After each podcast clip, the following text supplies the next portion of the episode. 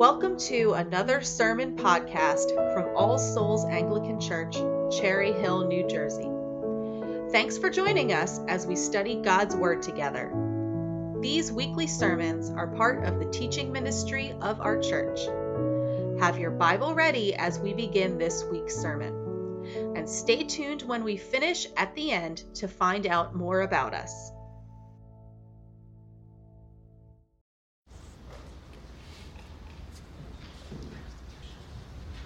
This evening is the 12th sermon in our sermon series on the first letter of the Apostle Paul to Timothy. And our text this evening is 1 Timothy chapter 4 verses 1 through 5, page 992 in your Pew Bible.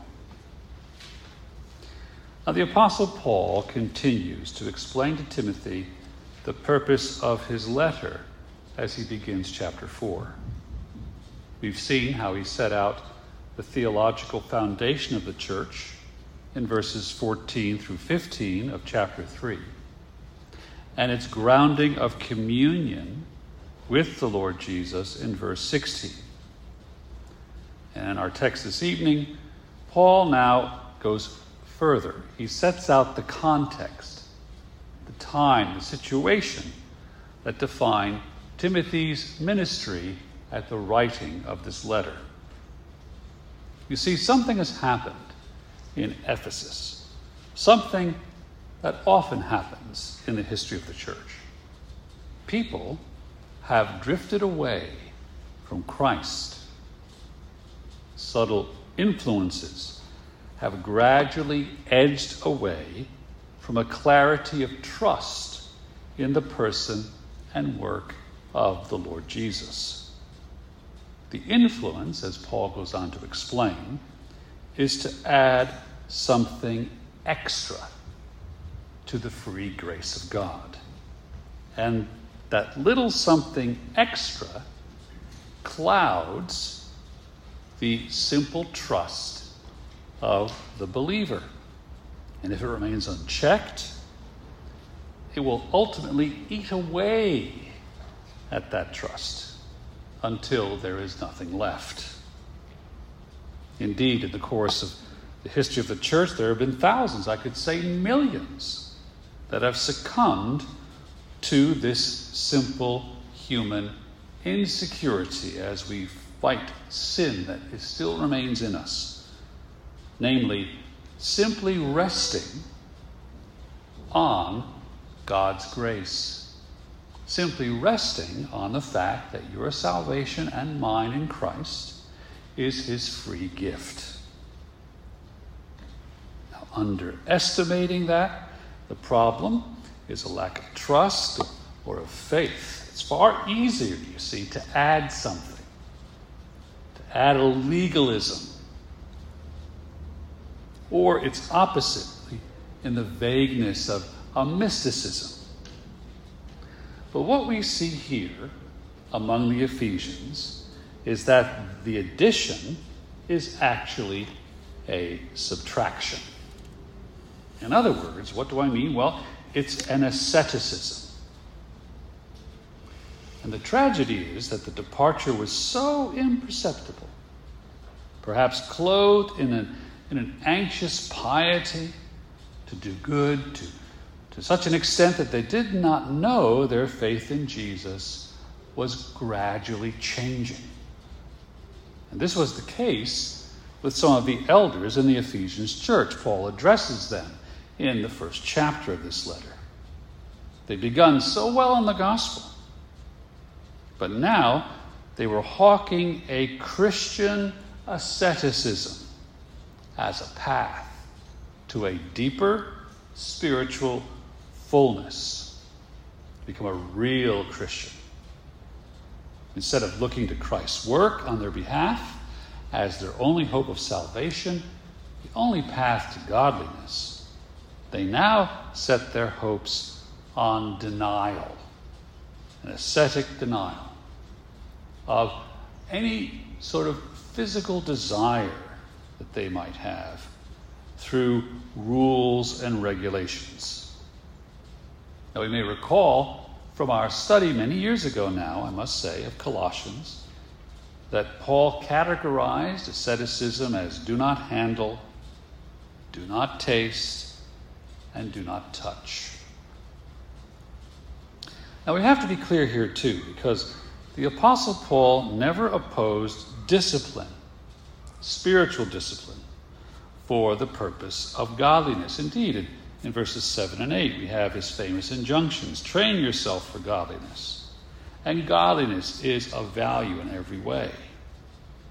And we know that spiritual disciplines sometimes involve restraint, but it's a restraint that's born of seriousness, realizing our predicament as believers in communion with Christ, yet still living in a lost world.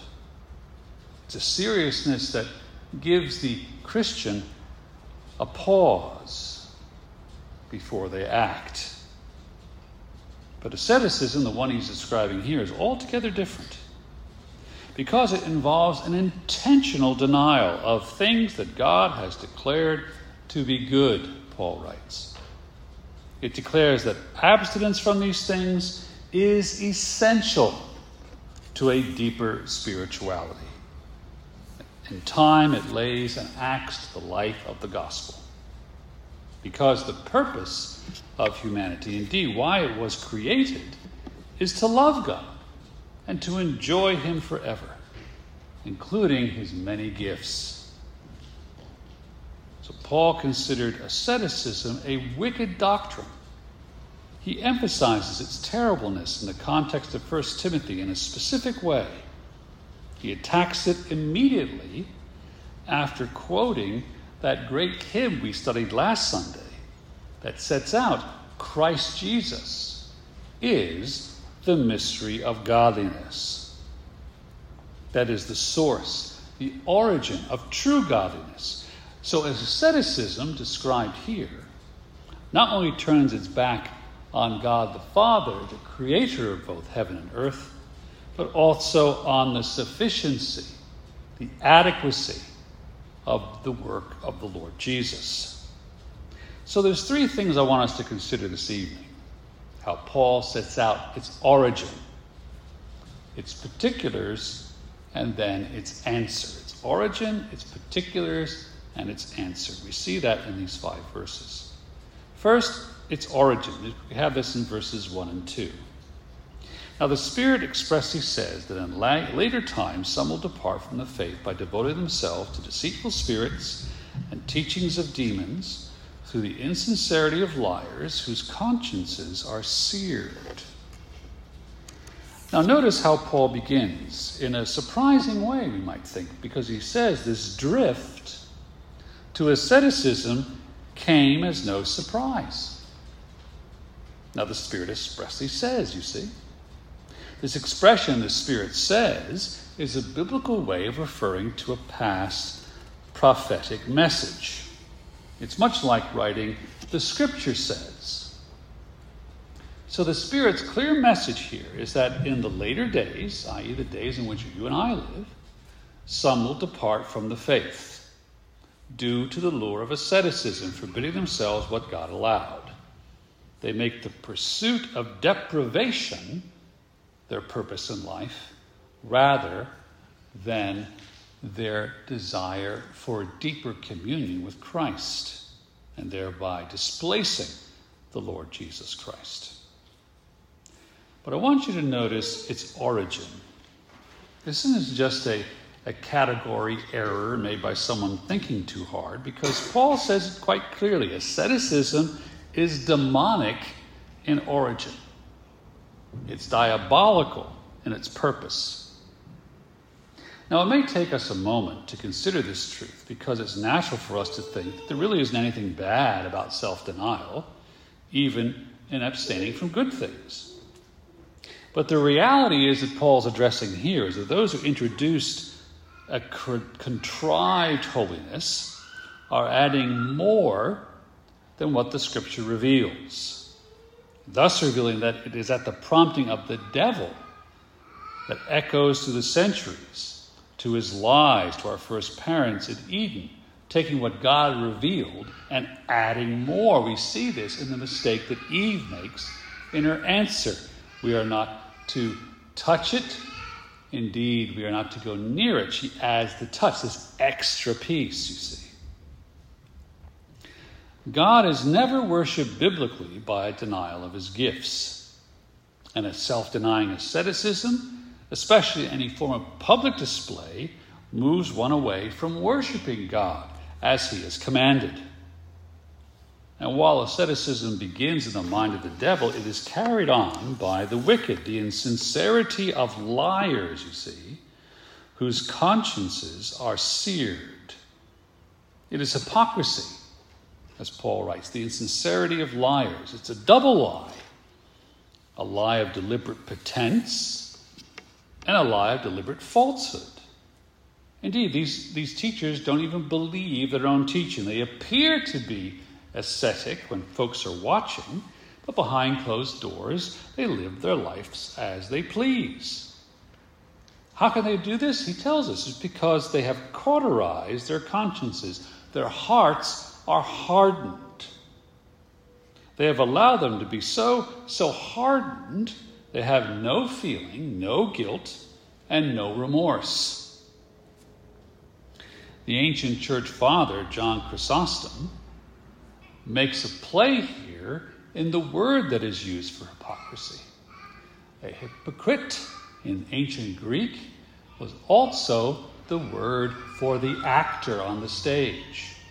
And in ancient Greece, the actor would wear a mask.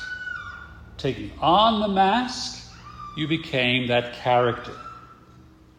Put on another mask, and you become the other character. So, this is what he says. They utter not their falsehoods through ignorance and unknowingly. Do you see? It's as if they're declaiming like an actor on the stage. But as acting a part, knowing the truth, but having their conscience seared. We must always remember this when dealing with such teachers, you see. They are acting they have a mask on, much like the ancient actor in Greece and in Asia Minor.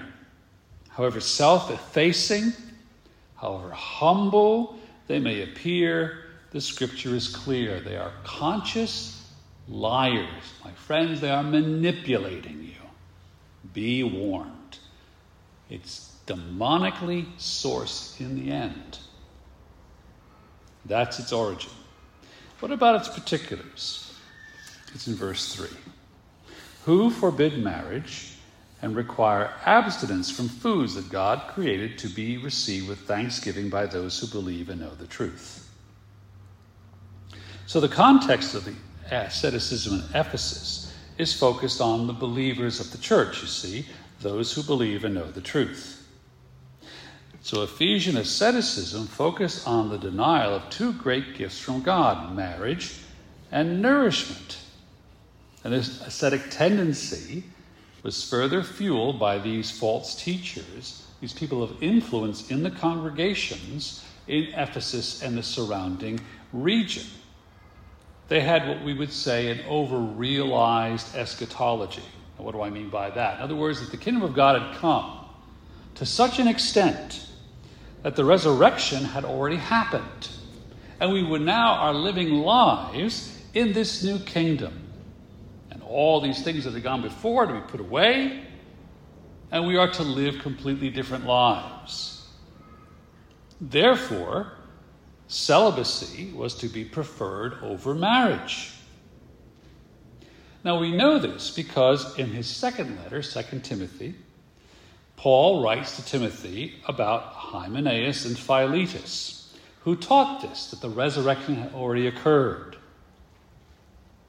And the consequence in their lives it had gone so far wrong that Paul writes that they had wandered away from the truth and were now under a strict discipline. They were denied the fellowship of the Lord's table. You see, this tendency of celibacy over marriage has dogged the Church of Christ for centuries, until indeed the early modern era.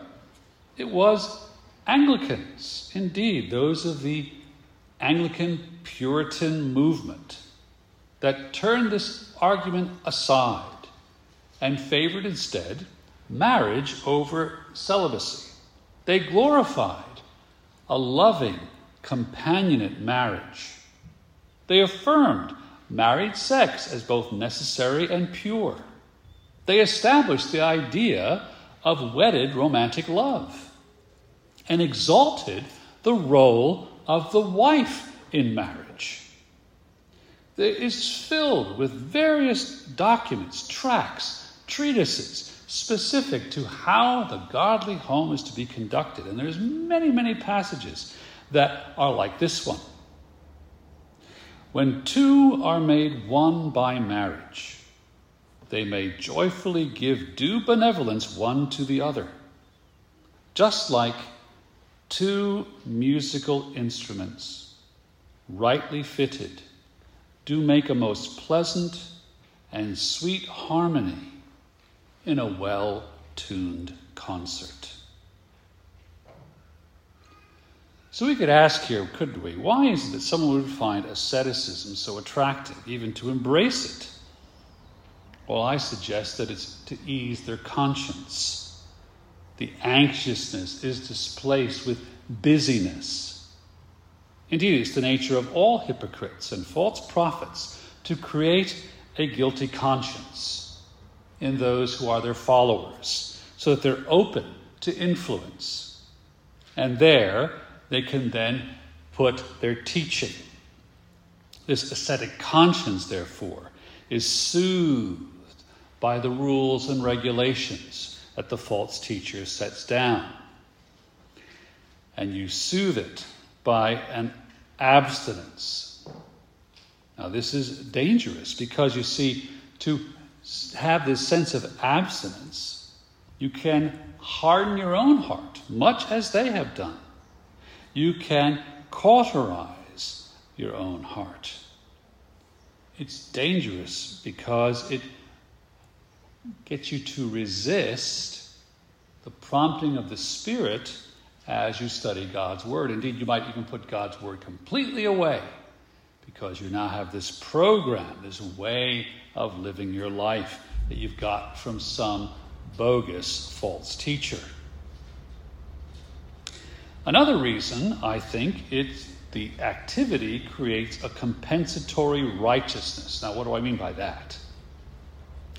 Well, all of us understand how we have sin still present within us. And we struggle and we fight against it.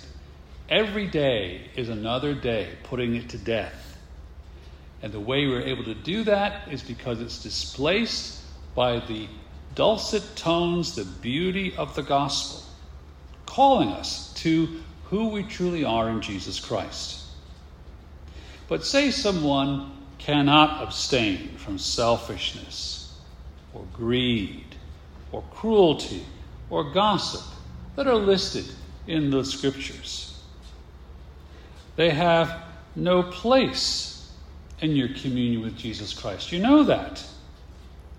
Well, maybe if I do something, maybe if I acquire righteousness, I, I can balance it out in some way, abstaining from those things, and therefore training myself in such a way.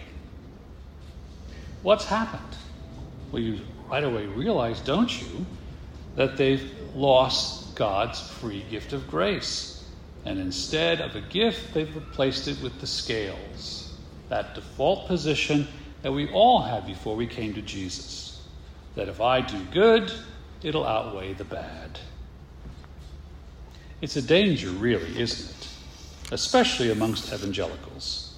Indeed, John Stott called it our lingering evangelical asceticism. You know, we may recall that view from our own past this feeling that the material world with its pleasures are tainted in some way, so I must avoid them. I'm not going to go to movies. I'm not going to go to concerts. I'm not going to dance. If you went to Bible college like I did, you had to have, a pledge and sign it. You couldn't go and hold a girl's hand Indeed, you couldn't sit more, less than six inches from them. And we had, uh, what do they call them? TAs? Is that what we call them in college? The TA? Yeah? They would come and measure. Would you believe? The one that used to get me is you couldn't wear blue jeans. And you had to have your hair above your collar and above your ear. And this was the 1970s, when that was the last thing you wanted to have. You couldn't wear jeans, but for some reason you could wear corduroy. That's the danger, isn't it? You become overly focused on these things, and you lose focus on the Lord Jesus. The argument they gave us was if we renounce these things, we will become a more sanctified young person. But frankly, it's a false teaching. Now, what's the answer to asceticism? Well, Paul gives it too here in verses 4 and 5. For everything created by God is good, and nothing is to be rejected if it is received with thanksgiving, for it is made holy by the word of God and prayer. You see, Paul ends by writing the answer for, the antidote to any false asceticism.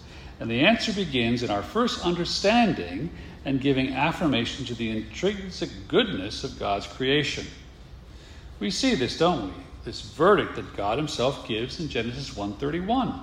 And God saw everything that he had made, and behold, it was very good. Now, what does that mean? Well, it means, first of all, food for nourishment is part of creation. It's what was part of the creation mandate given to our first parents and us as their descendants. We are to steward it, we are to care for it, and we are to use its fruit for our own sustenance. Indeed, male and female, he created them, the scripture tells us in Genesis. And marriage is a creation ordinance. So neither our identities as men and women or God's established limits of married life are to be erased. It's an abomination to think that somehow I can be other than how God created me, either male or female. That sort of denial is the kind of demonic asceticism that Paul writes about. Indeed, in reference to food, our Lord Jesus himself declared in Mark chapter 7 that all foods are clean. And Peter himself had to go through a specific vision.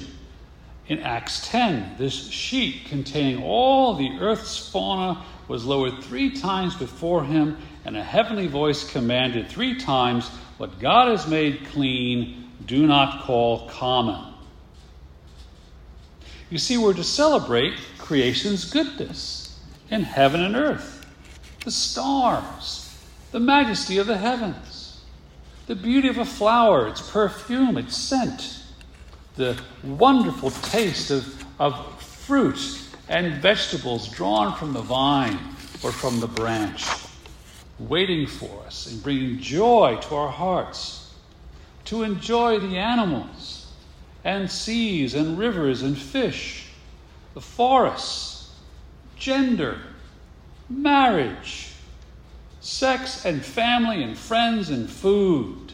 We are their stewards. These are part of God's gift to us. We are not to abuse them, we are to care for them. So, having understood creation's goodness, we are to receive it with thanksgiving. We are to acknowledge the author of all the things we have, the author of the feast. Foods are to be received with a prayer of thanksgiving. You see, the answer to asceticism is not mere reception, but it is a reception with a thankful prayer to God as the giver of good gifts. The Gospels have many examples where our Savior consistently blessed God before his meals and offered thanks afterwards. Paul likewise offers thanks.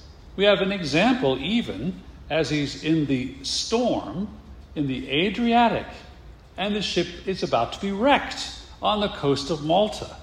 But they gather together for one meal, and Paul rises to give thanks and tells them all that God will preserve them all, and they will all make it to shore alive. But of course, it's not just saying a prayer of grace God is great, God is good, thou we thank Him for our food, amen. Pass the drumstick. That does not make our food holy. But what giving thanks does is set our hearts and minds in its true perspective. It is God's gift to me, to my family, to my brothers and sisters, to my friends. It is God's good creation. And the phrase Word of God in prayer expresses a single idea. The word prayer references excerpts from Holy Scripture that are customarily said when food is given thanks. Now, there are things that we do not do because we are Christians, but an asceticism is anathema. To regard what God has created and still exists as somehow unclean is sinful to teach that abstention from marriage and certain foods is the high road to closeness with God is frankly blasphemous. To try and reverse it or undo it is equally blasphemous. To require abstinence from those who want to be faithful Christians is a treacherous thing. Because our lives in Christ are begin in the positive. We are giving thanks for these gifts bestowed upon us for no other reason than God's love, not for what we strive to do to make ourselves acceptable to that love. And Jesus showed us that time and time again. We walk in thanksgiving. And with such gratitude, we always give glory to its author, your Heavenly Father and mine. Amen. Thank you for listening. You can find out more about us by going to our website, allsoulsnj.org. There, you can support our mission by making a one time donation or starting a podcast member subscription by clicking the Support the Show link under the Contact Us tab. You can also support us in prayer by clicking the Email Newsletter tab at the top. All Souls Anglican Church Simple church, ancient truth, real people, new life.